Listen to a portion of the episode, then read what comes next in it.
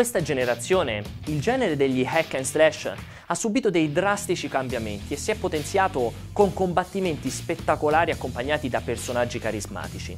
Basti pensare a titoli come Bayonetta, God of War o Heavenly Sword.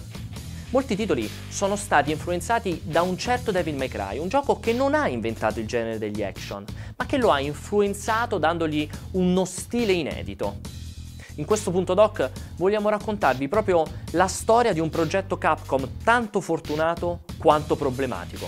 Una storia che affonda le sue radici in un Resident Evil che non vide mai la luce. Siamo al tramonto degli anni 90 e dopo il successo ottenuto con i primi capitoli di Resident Evil, Capcom si preparava a portare la sua serie horror sulla nuova generazione di console. Resident Evil 4 sarebbe infatti uscito su PlayStation 2. A differenza dei precedenti episodi, lo sviluppo venne stavolta affidato alla direzione di Hideki Kamiya, un giovane designer che aveva tutte le intenzioni di rivoluzionare il franchise.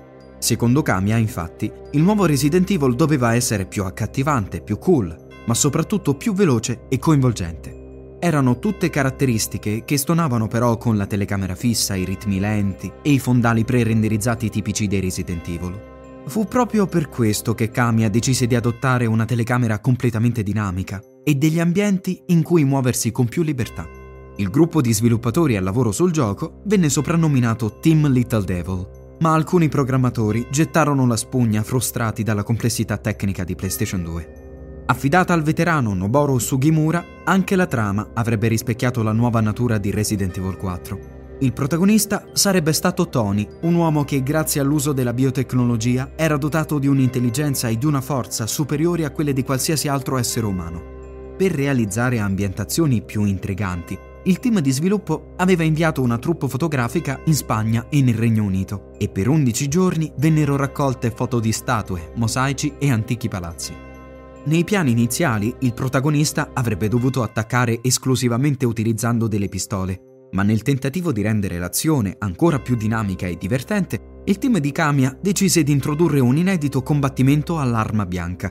Il progetto si stava allontanando sempre di più dagli elementi caratteristici di Resident Evil, al punto tale da allarmare Shinji Mikami, produttore del gioco e figura storica della serie.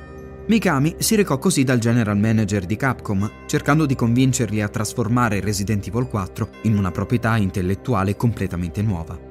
Ci vollero ben tre mesi di discussioni per avere la meglio con i piani alti della compagnia, ma alla fine la proposta di Mikami venne accettata.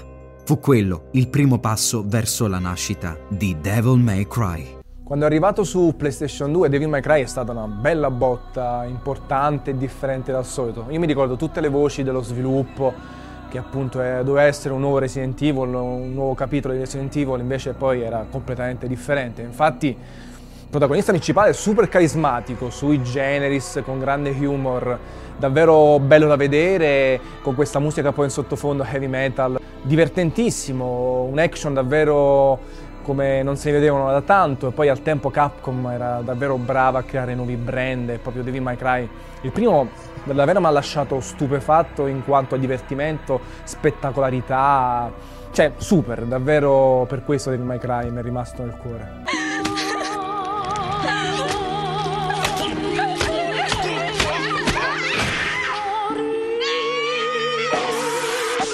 強く美しくデビルメイクライ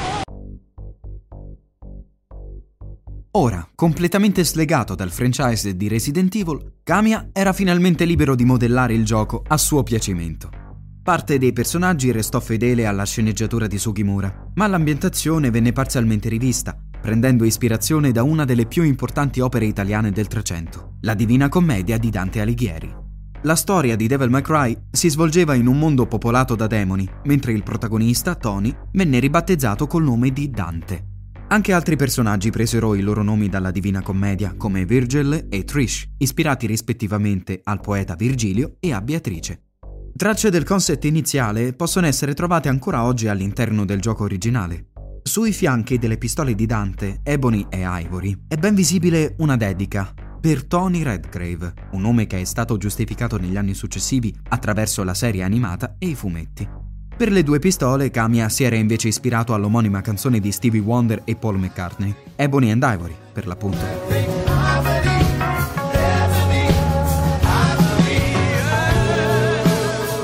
In Devil May Cry anche i nemici hanno ereditato molto dall'universo di Resident Evil.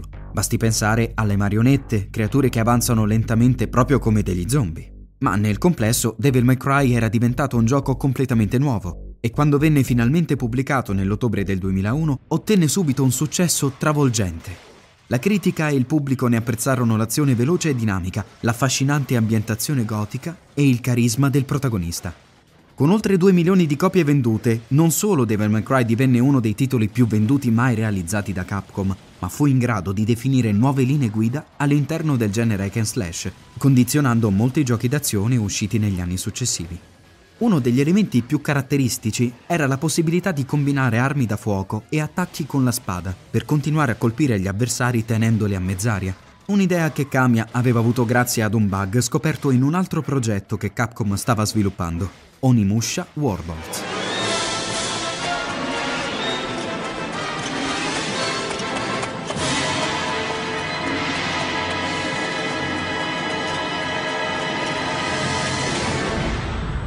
L'ambizione di Camilla e la sua voglia di andare decisamente controcorrente diedero qualche grattacapo ai dirigenti di Capcom, di questo ne siamo sicuri.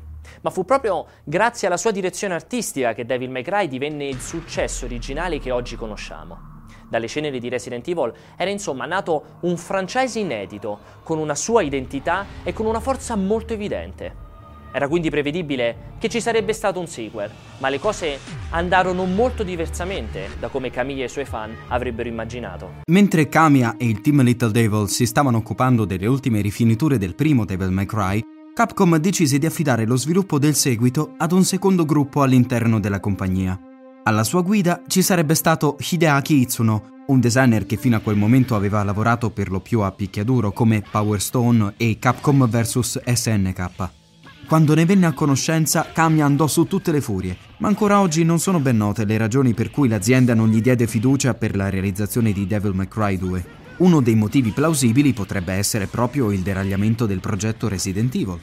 Per il designer giapponese invece è una logica di mercato operata dalle grandi aziende che non vogliono legare troppo una serie al suo autore, in modo tale che i giocatori ne acquistino i prodotti a prescindere dalle persone che ci lavorano dietro. Eppure l'assenza di Kamiya e del suo gruppo pesò così tanto che ancora oggi Devil May Cry 2 è considerato la pecora nera dell'intero franchise. Uscito nel gennaio del 2003, la nuova avventura di Dante puntava ancora più sull'azione, espandendo gli scenari visitabili e introducendo una telecamera persino più cinematografica. Sfortunatamente i fan si ritrovarono tra le mani un gioco molto semplificato, con pochi enigmi, ambientazioni meno dettagliate e battaglie con i boss poco strategiche. Anche la personalità di Dante aveva subito un netto cambiamento, ora decisamente meno sbruffona e comica. Nonostante le critiche dei giocatori e della stampa specializzata, Devil May Cry 2 fu comunque un successo commerciale. Tra le varie mosse di marketing per promuovere il gioco, Capcom aveva stretto un accordo con la marca di indumenti diesel per aggiungere alcuni costumi personalizzati da indossare durante l'avventura. Ma un paio di jeans alla moda non bastava di certo a risollevare la qualità di Devil May Cry 2. A quel punto i fan si aspettavano e volevano con forza un ritorno alle origini.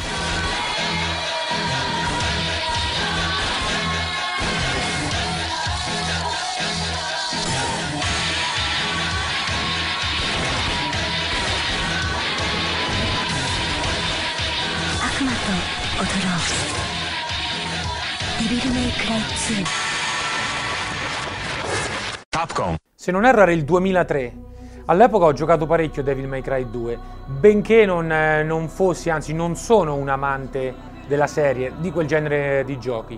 Ci ho giocato parecchio, mi sono divertito, però alla lunga mi ha annoiato, anche perché un action a tutto tondo come Devil May Cry non è proprio il mio genere. E soprattutto questo secondo capitolo era un po' troppo facile, quindi sì, eh, c'erano molte mosse, tante ambientazioni, però alla lunga quell'essere action dall'inizio alla fine, velocissimo, freneticissimo e soprattutto con un livello di difficoltà più basso che non ti spingeva tanto a essere fantasioso ed efficace con le combo, con le mosse, me lo ha, come dire, non me l'ha fatto giocare eh, fino in fondo, fino a, alla fine. Un peccato perché insomma, nonostante tutto, era un titolo che, che, tutti gli utenti aspettavano e io eh, volevo dare una seconda chance a Devil May Cry. Purtroppo questa eh, seconda chance non è andata come volevo che andasse. Capcom avviò lo sviluppo di Devil May Cry 3 subito dopo l'uscita del secondo capitolo, ma nonostante le aspre critiche ricevute decise di riconfermare Hideaki Itsuno alla guida del progetto. Il team di sviluppo cercò tuttavia di accontentare gli appassionati, riconsiderando alcune delle novità meno apprezzate di Devil May Cry 2, a partire dal livello di difficoltà molto più basso. Anche il motore di gioco e il sistema di combattimento vennero sistemati. La trama del terzo capitolo venne ambientata prima degli eventi narrati nei precedenti episodi e con la sua giovane età Dante aveva ritrovato anche la sua carismatica e sfacciata personalità. Allo stesso tempo, gli sviluppatori riuscirono a rendere l'esperienza ancora più spettacolare e cinematografica, non solo grazie ad un miglior sistema di gestione delle telecamere, ma anche grazie all'enorme lavoro fatto per la realizzazione delle scene di intermezzo. Per l'occasione vennero infatti realizzati 90 minuti di filmati, combinando il motore di gioco con sessioni di motion capture. L'utilizzo di attori in carne ed ossa ha permesso di avere animazioni estremamente fluide, ma la creazione delle sequenze attraversò diverse fasi. Le riprese preliminari vennero realizzate in Giappone in modo da permettere al team di sviluppo di confrontarsi con il regista. Era fondamentale capire quali tecniche potevano essere effettivamente ricreate dagli attori e quanto tempo ci sarebbe voluto per filmare il tutto. Successivamente Capcom organizzò un casting a Los Angeles in California e il ruolo di Dante venne affidato a Ruben Langdon, a dire il vero, non era la prima volta che Langdon lavorava per Capcom, visto che qualche anno prima l'attore californiano vestì i panni di Chris Redfield nelle scene di intermezzo di Resident Evil Code Veronica. Spinto da un'enorme campagna promozionale nel febbraio del 2005, Devil May Cry 3 Dante's Awakening arrivò finalmente nei negozi, riuscendo stavolta a riconquistare gli appassionati del primo capitolo. Forte del nuovo successo di vendite, Capcom pubblicò un anno dopo Devil May Cry 3 Special Edition, una versione per PlayStation 2 e PC che bilanciava ulteriormente il livello di difficoltà e permetteva ai fan più esaltati di giocare anche nei panni di Virgil.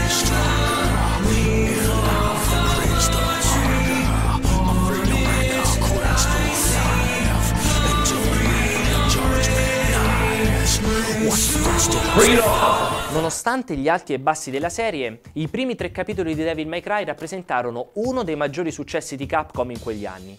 Ogni titolo superò infatti il milione di copie vendute in pochissimo tempo.